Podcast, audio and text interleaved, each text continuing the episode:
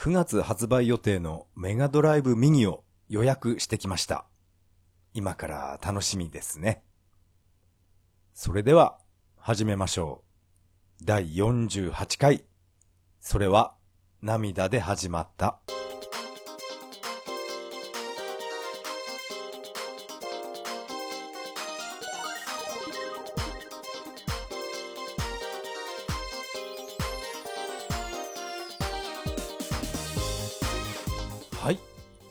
改めましてこんばんは。タカと言います。よろしくお願いします。メガドライブミニ予約してきました。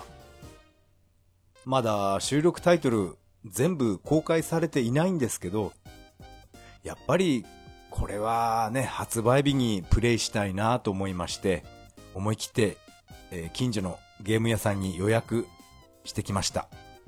私は主に家で一人でプレイする予定なので、コントロールパッドが1個だけのやつを予約しました。それが6980円でしたか。いや、楽しみですね。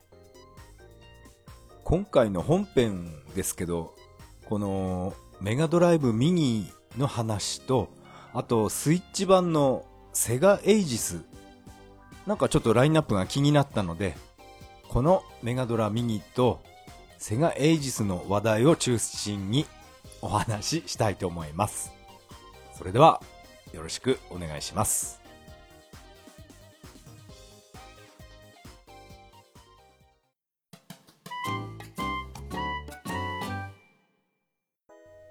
はい。ここからが本編になります。今回はですね、えーメガドライブミニとセガエイジスの話をしたいと思います。メガドライブミニは私は今日予約してきました。もう思い切って予約しました。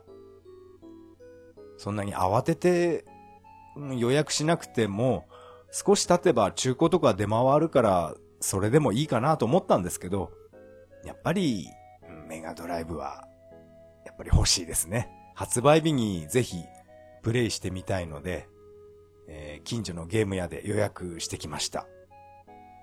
私は主に家で一人でプレイする予定なので、コントロールパッドは1個しかついてないやつを予約しました。まあおそらくそれで十分だと思うんですよね。どうしてこんな急に予約したかと言いますと、仲のいい友達からメールが来まして、俺はもうメガドラミニ、ミニじゃない、メガドラミニ予約したぞっていう、そういうメールが来たんですね。いや、ずいぶん早いなって私は驚きました。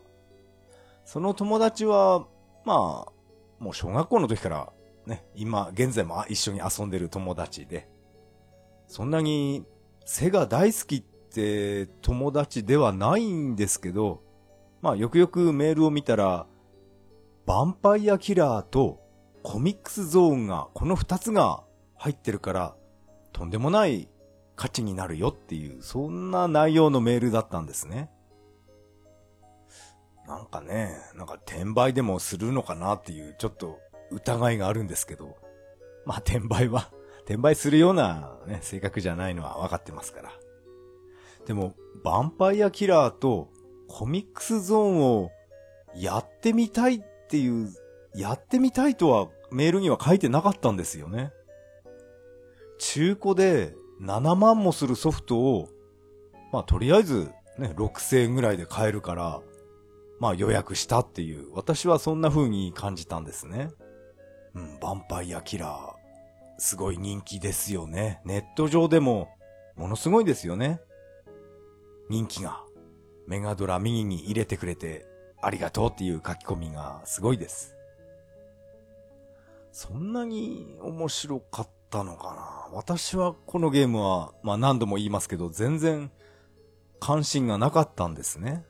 あと、悪魔城ドラキュラシリーズも、まあ、以前プレイしたことはありますけど、うん、すごい面白いとは、私は感じなかった方なんですよね。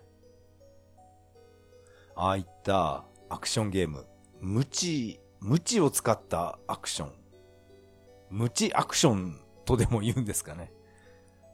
ああいう無知アクションで、あ、このゲーム面白いなって思ったのは、あれは、メーカー、どこだ？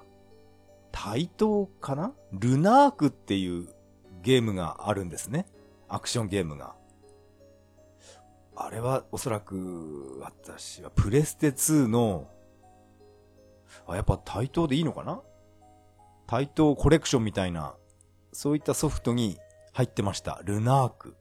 それを友達が遊びに来た時に、二人同時プレイやって、で、二人それて無知をブンブン振り回して、そのプレイがすごい楽しかった印象があります。そういったわけで、無知アクションゲームっていうと私はドラキュラじゃなくて、そっちのルナークっていう、こっちのゲームの方が私は面白かったですね。まあ内容が違うからかな悪魔城ドラキュラは、なんでしょう。あんまりやった時のことを覚えてないんですけど、敵はドラキュラとか、なんだろう、ミイラとか出てきたのかな。まあ、この一方このルナークっていうゲームは、野生動物を密輸しようとしている密輸団みたいなやつを、あの、無知で引っ叩いて 倒していくゲームなんですね。例えば野生動物のエソジカみたいな鹿みたいなその鹿を角をぐるぐるロープで巻いて捕まえようとしている、そういうシーンがあるんですね。そこに、この、自分たちが駆けつけて、その悪い奴を無知でぶったたくっていう、そういう、なんかあまり見かけないゲームだと思うんですよね。こういった動物を、野生動物を助けながら進んでいくベルトアクションゲームっていうのは、このゲームぐらいじゃないですかね。あれはなんかすごい、うん、新鮮に感じたっていうか、なんか、うん、私は個人的にこういうゲーム好きなんですね。まあ、ベルトアクションといえば私はダブルドラゴン大好きなんですけど、あれは、さらわれた彼女を取り返すために、この、進んでいくんですよね。敵を倒して。まあ、それも面白かったんですけど、あのルナークっていうゲームは、動物をどんどん助けながら進んでいくっていう、うん、あれは、うん、いいですね 私は動物好きなんで、なんかいいですよ。そしてどんどんステージ進んでいくと、敵に中ボスあたりくらいで敵と戦ってる最中に、その自分が助けてあげた鹿とか、鷹とか、そういった動物がちょっと助っ人に入ってくれるんですね。そういったちょっとしたイベントもありました。あと、なんだろうな、サイとかゾウとか、ものすの、ものすごい大きな動物も、ドドドドドって走ってきて、なんかね、ピンチを助けてくれるんですよね。なんかああいう演出、なんかね、いいですね。あ、でも確かこのルナークっていうゲームは、メガドライブ版、どこかで見かけたんですよね。どこかのお店で。えー、すごい高かった。高いと言っても、そんな6万円、7万円とか、とんでもない値段はついてないですけど、メガドライブのルナーク、4000円とか5000円で、えーと、ちょっとどこで見かけたかは思い出せないんですけど、きちんとガラスケースに入って見たんですよね。あれメガドライブ版じゃない、なかったかなスーパーファミコン。いや、ちょっとあやふやなので、わかんないですね。メガドライブじゃなかったら、えー、ごめんなさい。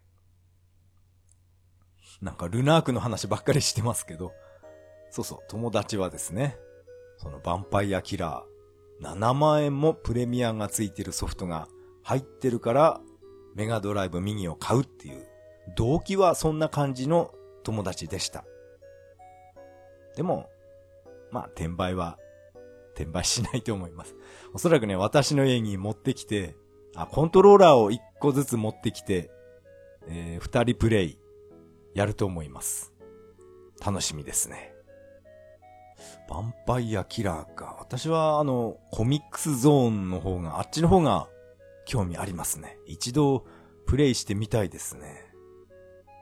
そして、このメガドライブミニの収録タイトルですけど、4月18日木曜日に、えっ、ー、と、10タイトル、えー、公表予定になっています。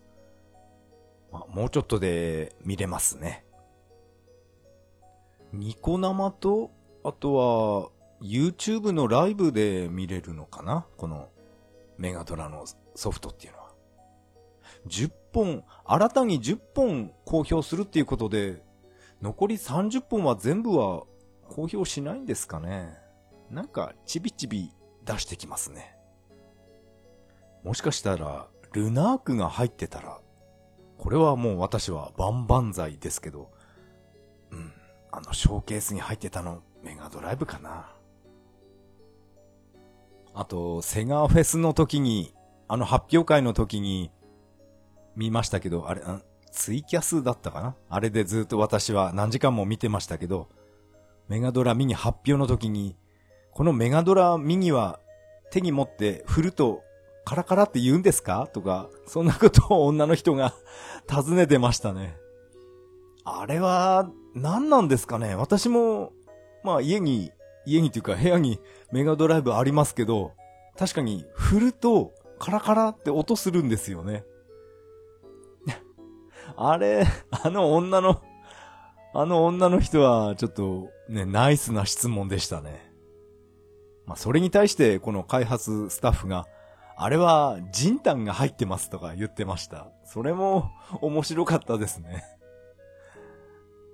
そして多分このメガドライブミニは、えー、もしかしたら、そういうところも再現するんですかね。本当に何かジンタンみたいなプラスチックの破片を入れておけば、うん、手に持って振った時にカラカラってなりますよね。うん、なんか、ものすごいこのメガドライブミニ、ディテールとかにこだわってるんで、もしかしたらこのカラカラっていうね、この異物音、これも再現するんじゃないかなって、うん、私は勝手に期待してます。私はですね、あと、私が持ってるソフトで、メガドライブのファンタシースター2、あれも、カラカラって音します。これは、うん、私だけかもしれないんですけど、なんだろうな。なんか部品が、ハンダか何かが取れちゃったのかなって私は勝手に考えてますけど、うん、ファンタシースター2も、えー、私の家ではカラカラしてます。どのソフトがカラカラするのか、全ソフト、ちょっと試してみるのも、なんか楽しそうですね。自分が持ってるソフト。今のところファンタシスター2しか私は覚えてないですけど、まだあるのかなものすごい難しくて、もうムカついて、コントローラーを床に叩きつけたっていうそういうのはランドストーカーをやってて、それは叩きつけたことはあったんですけど、ランドストーカーのソフトを叩きつけたわけじゃないんで、ランドストーカーはカラカラしないかな。試しに今度、ね、時間があったらメガドライブ、自分が持ってる全ソフト、カラカラテストやってみたいと思います。何本あるかな？私はメガドライブ2本体もありますけど、メガドラ2はカラカラしませんね。メガドライブ2は、まあ、以前も話しましたけど、なんか、音が、音質が、なんか違うような気がするんですね。ステレオ出力になったのはいいんですけど、逆にノイズも多く出力されてるような、そんな気がします。まあこれは私だけかもしれないですけど、私はやっぱりメガドライブ1、あっちの方がいいですね。前面についてるステレオピンジャック、あそこから外部スピーカーにつないで、そこで音楽を楽しんだ方が、メガドライブ2より音質は上だと思うんですよね。気のせいかな。まあさっきも話題にしましたけど、ランゾ、ランドストーカー。あのゲームの曲がメガドライブ1とメガドライブ2でやった時の音楽の伸び、伸びが違うんですね。伸び方が。まあこれは以前話した 話しました。はい。そう、同じ曲なのになんか語尾が伸びないなーってメガドライブ2では感じたんですね。そういう理由もあって私はメガドライブ1の方が好きです。メガドライブ右の残りのタイトル、ものすごい気になりますね。一体何が入ってるんでしょうね。まあ、ソニックシリーズは、えっ、ー、と、2が入ることが決定しましたけど、シリーズものは必ず1本しか入れないっていう、そういうルールだと、うん、ファンタシースターシリーズとか、なんか、なんかね、寂しいですね。1本しか入れてくれないとなると、うん、メガドライブで、1、2、3、4。あ、1は、まあ、復刻版もあれメガドライブと数えたら、1、2、3、4、4作品ありますけど、それでファンタシースター1本しか入れませんよって言われたら、どれを選びますかね。やっぱりファンタシスター2を選ぶ人が多いのかな私は、うん、ファンタシスターシリーズは2がやっぱり一番好きですね。まあ以前ゲーム的テーマトーク祭りでも言いましたけど、私はですね、このファンタシスター2のネイっていうキャラクターが夢にまで出てきましたね。あの、ネイが、うん、死んでしまうイベントっていうのは本当に、うん、悲しかったですね。あ、このネイが死ぬイベントっていうのは、なんかプレステ2のセガエイジスのこのファンタシースターシリーズ、これでは何かネイが死なないルートがあるとかないとかって友達が言ってたんですよね。裏技なのかな？そういうのは、えー、どうなんですかね？ネイが死なないルートがあるっていうのは、ファンとしては、うん、嬉しいかな？どうだろうな。私は、あまりそういうルートは必要ないって感じています。ちょっと前に話題になった FF7 のエアリスが死なないルートとか、なんかそういうのを作ってくれっていう書き込み、何かね、ウェブサイトかツイッターか何かで結構な数見ました。あの、エアリスムが死んでしまうイベントっていうのも、あれもちょっとかわいそうでしたよね。そう、あれはあれですごい心に残ってます。でも、そのリメイクが発売したとして、エアリスが死なないとか、ネイが死なない。このルートが存在したとしても、えー、どうなんですかね。ちょっと難しいですね。まあ個人的に私はですけど、そういうルートは必要ないと思います。ああいったネイやエアリスが死んでしまう悲しいイベントも、物語には必要だったと私は思いますね。ああ、確か、このファンタシスター2をやっていた私が中学生の時ですけど、その時ですね、他の友達が、どうしてもネイを死なせたくないって、ものすごい友達がいまして、ネイのレベルを、どの、え ?99 ぐらいまで上げたのかな？ものすごいレベルを上げて、そして、あの、イベントのネイファーストと1対1で戦うイベントになったんですね。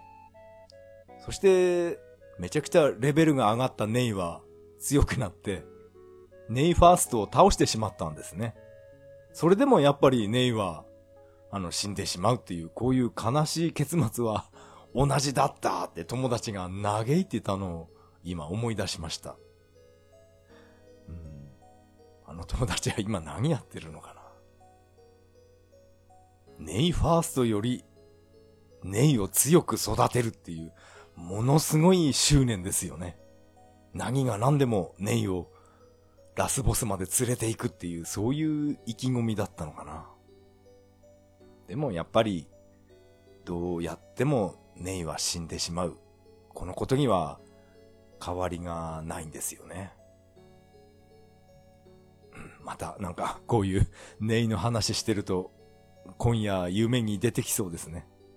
で、朝起きると私は涙流してるっていう、そういうことになりそうな気がしました。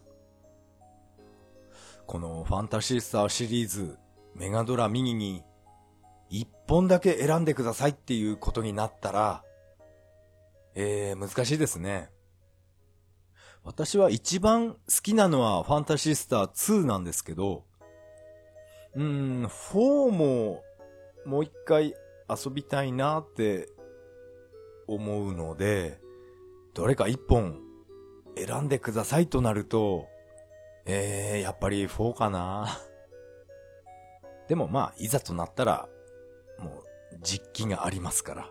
もう1、1のマーク3版もありますから、もう超安心なんですね。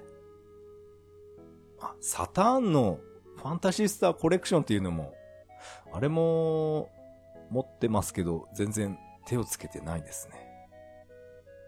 あれってプレミアか何かついてるのかな？ファンタシースターシリーズ、あとは、ベアナックルシリーズとか、ゴールデンアックスシリーズ。これも一本しか入れませんっていうことになったら、また、これ国民投票ですよね、きっと。ゴールデンアックス、一本選びなさいっていう、また投票が始まるのかな。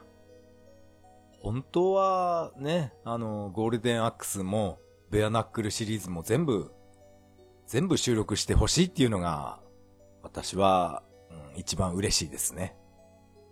あの、レトロビットジェネレーション、あれですね。あの、パチンコのゲームのパチオくんっていうのが、シリーズものが7種類入ってるっていう。あれは、どうなんだろうって、正直思ってますけどね。やった !7 種類も入ってるって喜ぶ人が、いたのかな？私はパチンコやらないんで何とも言えないんですけど、ああいうシリーズものを7本入れるっていうのは、需要があるのか、何なんでしょうね。まあ、そういう理由で、レトロビットジェネレーションは、ちょっと買わないんですけど。あまりにも必要ないソフトが入ってるんで、かなり値段が安くならないと私は買わないと思います。現在のところ私の近所では3200円かな ?3000 ちょうどぐらいだったかな？それが売ってました。うん、それ以前も言ったか。ダブルドラゴン、ダブルドラゴンが入ってないやつだったので、えー、それは手を出しませんでした。18日のメガドライブミニの、えー、収録タイトル公開、生配信、すごい楽しみですね。もう仕事早く切り上げて、さっさと家に帰ってくる予定です。正座して見ないといけませんね。YouTube、ん？ニコ生か。ニコニコで私は見ようと思います。きっとコメントがブワーっと流れるんでしょうね。いやー、楽しみだな。それとですね、このスイッチ版のセガエイジスこのラインナップ発表もセガフェスのツイキャスであったんですね。私はスイッチ本体持ってませんけど、このラインナップはちょっと気になりました。えっと、セガフェスで発表されたのが、一段と R。あと、忍びですね。スーパー忍びじゃないですね。初代ですね、これは。忍び。アーケード版か。あと、G ロックエアバトル。これはアーケード版の G ロックとは何か違うのかな？それと、ファンタジーゾーン。ファンタジーゾーンは、もうね、セガサターンで完全移植してますから、うん。ま、えっ、ー、と、次が、ヘルツオークツバイ。これ人気ですよね。うん。そして、最後が、ワンダーボーイモンスターランド。今度はビックリマンにキャラを差し替えないでほしいですね。これらをセガフェスで発表したんですね。今一生懸命作ってますって言ってました。これですね。あ、そっか。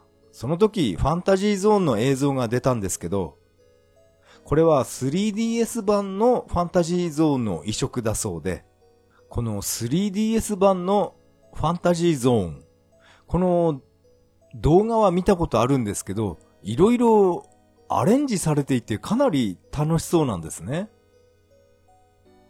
セガマーク3のファンタジーゾーンのオリジナルボスが出てきたりしてました。うわぁ、これ懐かしいと思って、ムービー見てましたね。4面はオリジナルボスが、出てきました。名前がすごい長いんですね。ウルトラスーパーなんとかかんとかって。ものすごい名前のオリジナルボス。あれが 3DS 版のファンタジーゾーンに出てくるので、あれは驚きました。なんでこいつが出てるんだっていう。うん、あれ、面白いですね。ああいうアレンジというか、リメイクというか。あと、マーク3のファンタジーゾーン。何面だ、あれは。オリジナルのボス、亀が、今、いるんですよね。あれも多分、3DS 版は出てくるんだと思います。そこはちょっと動画では見なかったんですけど、あの亀倒すの当時苦労しましたね。タイミングよく上から16トン落とせば倒せるんだろうなと思ったら、なんか首引っ込めて避けられちゃったり、なんかそういった思い出があります。まさかああいうね、オリジナルボスを、この 3DS とかスイッチ版に持ってくるっていうのが、なんかすごい、なんかワクワクしますね。あと、このヘルツオークツバイ。これはメガドライブで出てますよね。メガドライブ版のゲームです。あれ？アーケードとかないですよね、これって。うん、このゲーム、ツイッター界隈でもすごい人気なんですよね。私はこれ、えー、っと、裸で買ってきたので、もう操作方法もルールも全然わからない状態なんですね。だけど、これはすごい人気なんですよね。このメガドライブのヘルツオークツバイは、宇都宮で売ってましたね。1000円ぐらいで。だから、うん、別にプレミア価格がついてるわけじゃないんですね。そんなプレミア価格ついてないけど、めちゃくちゃ人気があって面白いっていうゲーム、いっぱいあるんですね。だから、あの7万円も値がついてるヴァンパイアキラー。あれって、うん、めちゃくちゃ面白いとは限らないですよね。まあ私みたいが、みたいな、ちょっと、こういったね、問題がある人間は、まあ、いますけど、そう、7万円もするんだから、めちゃくちゃ面白いって、そういう考えで遊んでしまうと、ダメだと思います。あと、この、一段と R の移植ですけど、これは何やら、マリオパーティー、これ、これに対抗したのかな？なんかそんなような気がしました。任天堂スイッチってパーティーゲームはマリオパーティーだけなのかな？一段と R か。私はメガドライブのタント R は、あれは、友達と散々やった覚えがありますけど、一段と R は、やった覚えがあまりないですね。あとこの忍び。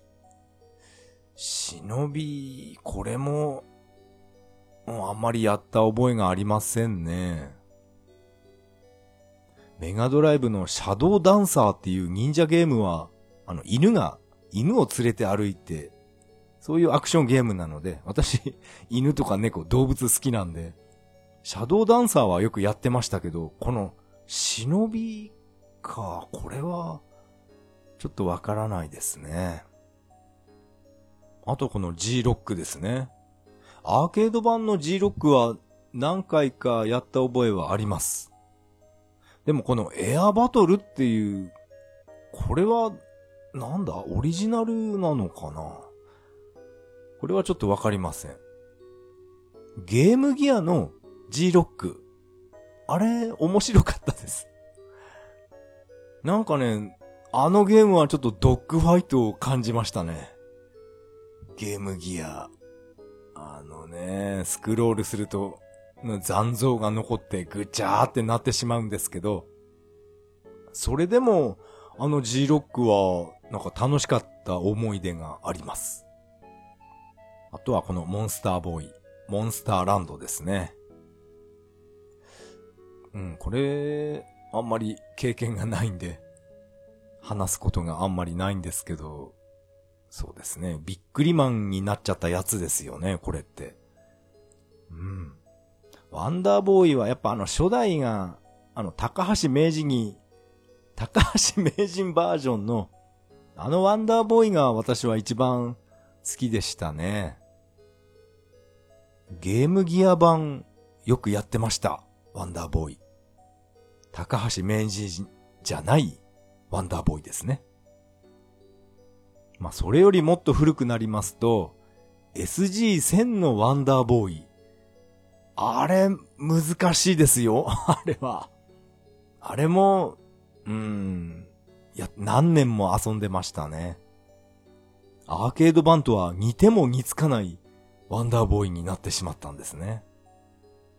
オリジナル武器とか、結構隠し要素がいっぱいありましたね。ブーメランみたいな武器とか、あ、ブーメラン、フリスビーか。あと、あとなんか槍みたいな武器も、なんかね、いきなり出てきて、取った覚えがあります。どうやって出したのか、それがちょっとわからないんですけど、偶然、なんか出たんですね。武器が。今、ワンダーボーイ、あ、SG 版のワンダーボーイクリアできないでしょうね、きっと。ものすごい難しかったです。やっぱ昔のゲームっていうのは理不尽に難しいですよね。確かあの SG 版のワンダーボーイ、ステージが宇宙ステージとか行っちゃった時あったんですよね。ものすごい宇宙で星が綺麗で、そしてとんでもない難易度が高いっていう、うん何かコンティニューとかそういう裏技があればクリアできたかもしれないんですけどね。あ、やっぱり、こういう時は、レトロフリークのどこでもセーブとか使うと、うん、エンディング見れたのかな。あと、この、スイッチのセガエイジス版のアウトランのこのムービーをちょっと YouTube で見たんですけど、やっぱり、これは、テスタロッサの、あの、フェラーリの許可が出なかったのか何なのかわかんないですけど、車のエンブレムが、あれが羽馬じゃなくなってますね。やっぱり、許可出なかったのかなスイッチのセガエイジス版のアウトラン。あと 3DS 版のアウトランですね。アーケードアーカイブス。あれもやっぱり車のエンブレムが、なんかオリジナルの形になってたんですね。その点を考えると、やっぱり完全移植っていうのは、セガサターン、あれだけじゃないですかね。あれはきちっとエンブレムが羽馬になってました。やっぱりこういう細かいところ、見てしまいますね。アーケード版とか、あと、ね、アーケード版完全移植。それで有名なゲームのルツボ。あのチーム、やっぱりこういうこだわりがあったんですよね。エンブレムもやっぱり別のものじゃ納得いかないっていうそういう理由でセガサターン版はちゃんと羽馬にしてくれたのかなどうなんでしょう。確か今は 3DS 版とかスイッチ版っていうのは M2 っていうところがなんかやってるみたいですよね。ゲームのルツボっていうあの会社は今ないのかな？本当にあの当時からルツボチームっていうのはものすごい信頼がありましたね。あそこが手掛けた移植物っていうのはまず間違いがないっていうそういう印象を、え、今でも持ってます。でもやっぱりフェラーリとかそういうね、権利が関わってくるとこれはやむを得ず変更したっていう、そういう理由なのかもしれないですけど、そういった場合は、まあね、仕方がないですよね。そこまでこだわる必要はないのかなとも、ちょっと思いました。あと、その流れで 3DS 版のスーパーハングオン。あの動画もちょっと見てまして、やっぱりあれも、スリップ音がちょっと違うなって感じたんですね。うん、タイヤのキュキュキュキュキュキュって、あの音、あのスリップ音が、いや、これはこんなんじゃないなって、私は思いました。うん、セガのソフトには、やたらうるさいですね。あれ？前回でしたっけ？あの、確か、サラマンダー、サターン版のサラマンダー。あの、移植ですね。あれの BGM とショット音の音量が違うっていう、そういうね、重箱の隅つつくような人がいるっていうことを私は話したと思うんですけど、よくそういう違いわかるなって思ったんですけど、そっか、よく考えれば、私もそんなようなね、重箱の隅つつくような、そういう人間だったのかもしれませんね。うん、確かにあのスーパーハング音のスリップ音は、アーケード版はああいう音じゃなかったですよ。3DS 版のスーパーハング音より、メガドライブのスーパーハング音、あっちの方がスリップ音は忠実だったような気が今しました。うん、そう考えるとメガドライブ版のスーパーハング音、BGM とか SE とか音に関するところは、うん、頑張ってたんですね。あと、このスイッチのセガエイジスにはバーチャレーシングもラインナップに入ってますね。2019年春配信予定ってなってます。バーチャレーシングもこのセガフェスの時にちょ、あれはみんなでプレイしてましたね、4人で。いやー、かなり面白そうでした。バーチャレーシング。ゲームセンターでハマったってわけじゃないですけど、何度かプレイしましたけど、バーチャレーシング、うん、面白かったですね。あまり上手くはないんですけど、もう全部ポリゴンっていう、あれに当時は私は驚きました。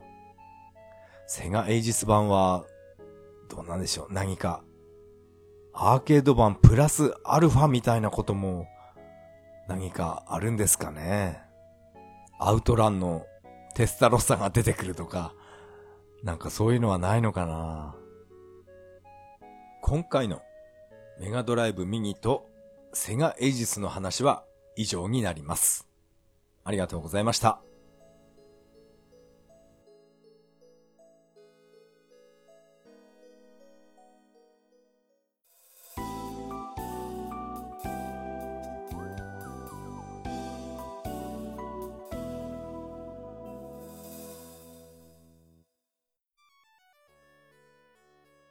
はい。エンディングです。エンディング曲はメガドライブ版ソーサリアンからビューティフルデイになります。第48回目の配信、いかがだったでしょうか？今回はですね、メガドライブミニ予約してきたぞっていう、そういう話をお届けしました。メガドライブミニのラインナップ発表までもうちょっと日にちあります。うん、楽しみですね。本当に私は正座してみようと思います。キューティー鈴木のリングサイドエンジェル。入ってくるかなここでメッセージを紹介したいと思います。虹パパ生活さん。あいつもありがとうございます。週刊バイク TV 見てみようかな。自分のバイクでサーキット。気持ちよさそう。といただきました。メッセージありがとうございます。この、ツインリンクモテギで、あそこで、えー自分のバイクでサーキットを走るっていう、そういう、えーイベントがありました。うん、本当に気持ちよかったですね。私は録画したムービーですね。アクションカメラでその模様を録画していて、それをテレビにつないで大画面で見て、えー一人でニヤニヤしてました。いやこれは本当に、ね、いい思い出になりました。